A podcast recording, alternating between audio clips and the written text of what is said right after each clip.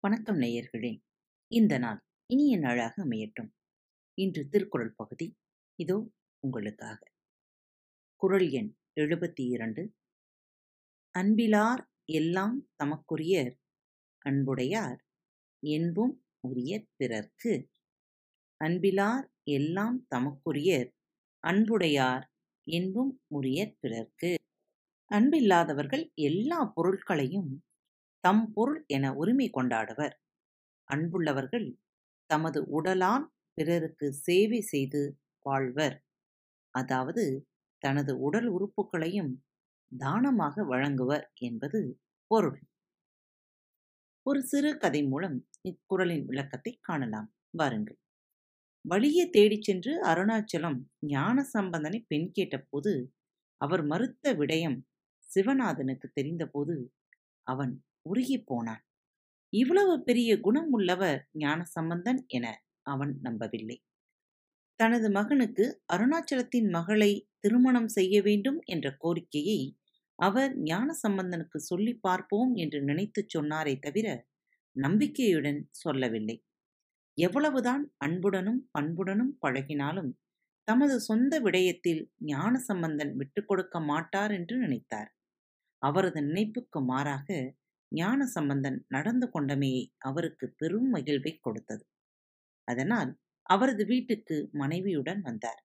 வீட்டுக்கு வந்த சிவநாதனையும் மனைவியையும் அன்புடன் வரவேற்றார் ஞான சம்பந்தன் ஐயா சொந்த சகோதரர்கள் கூட செய்ய முடியாத பெரியதொரு உதவியை நீங்கள் செய்து விட்டீர்கள்.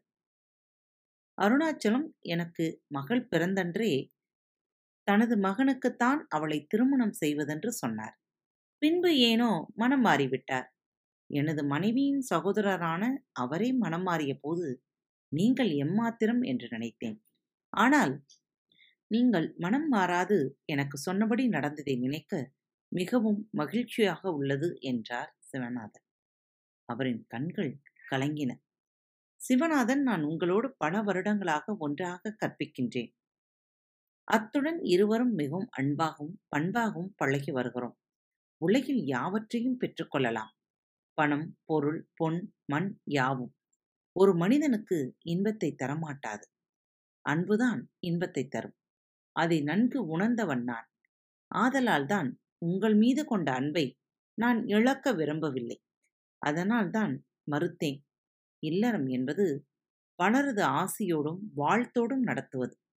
நான் எனது மகளை அருணாச்சலத்தின் மகனுக்கு திருமணம் செய்து கொடுத்தால் நீங்களும் உங்கள் குடும்பத்தினரும் என் மீது வெறுப்படைவீர்கள். மணமக்களை வாழ்த்துவதற்கு பதிலாக திட்டுவீர்கள். இதனால் எனது மகளின் வாழ்வு நாசமாகிவிடும். அதனால்தான் மறுத்தேன் என்றார் ஞானசம்பந்தன். நீங்கள் செய்த உபகாரத்தை நான் கடைசி வரைக்கும் மறக்க மாட்டேன் நல்லவர்கள் மீது நாம் கொள்ளும் அன்பு ஏழேழு பிறப்புக்கும் தொடர்ந்து வரும் என்று நம் பழந்தமிழில் நூல்கள் கூறுகின்றன. உங்கள் மகளுக்கும் விரைவில் நல்ல இடத்தில் திருமணம் நடக்கும் என்றார் சிவநாதன். ஞானசம்பந்தன் மகிழ்வுடன் சிரித்தார். நாம் நல்ல முறையில் அனைவரிடம் அன்பு பூண்டு வாழ்ந்தமையானால் எம்மீதும் சகலருக்கும் அன்பு வைப்பர். அதனால் எமது வாழ்வு சிறக்கும் என்று நினைப்பவன் நான். அத்துடன் இறைவன் அன்பே மயமானவன். ஆதலால் தான் அன்பே சிவம் என்று கூறுகிறார்கள். நான் சென்று வருகிறேன் என்ற சிவநாதன் ஞானசம்பந்தனின் கைகளை பிடித்து தனது கண்களில் ஒத்தினார். வாரம் ஒன்று கழிந்தது. சிவநாதன் ஞானசம்பந்தனின் வீட்டுக்கு வந்தார். ஞானசம்பந்தம் நல்லதொரு மாப்பிள்ளை எனது இனத்தவர் ஒருவரிடம் இருக்கிறார். மாப்பிள்ளை மருத்துவராக தொழில் செய்கிறார். நான் உங்கள் அருமை பெருமைகளை கூறியபோது உடன் ஒப்புக்கொண்டு விட்டார். அதை சொல்லத்தான் நான் இங்கு வந்தேன்.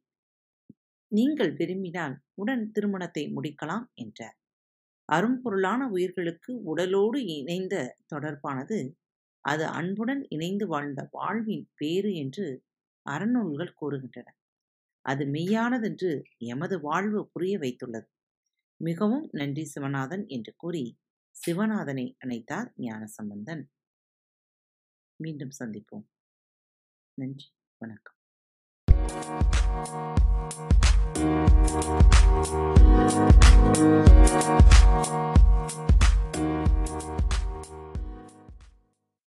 நேயர்களே. திருக்குறள் வழிகளி பக்கத்தை சப்ஸ்கிரைப் செய்யாதவர்கள் சப்ஸ்கிரைப் செய்து கொள்ளுங்கள்.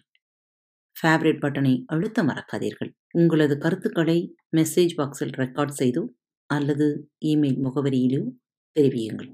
மீண்டும் சந்திப்போம். நன்றி. வணக்கம்.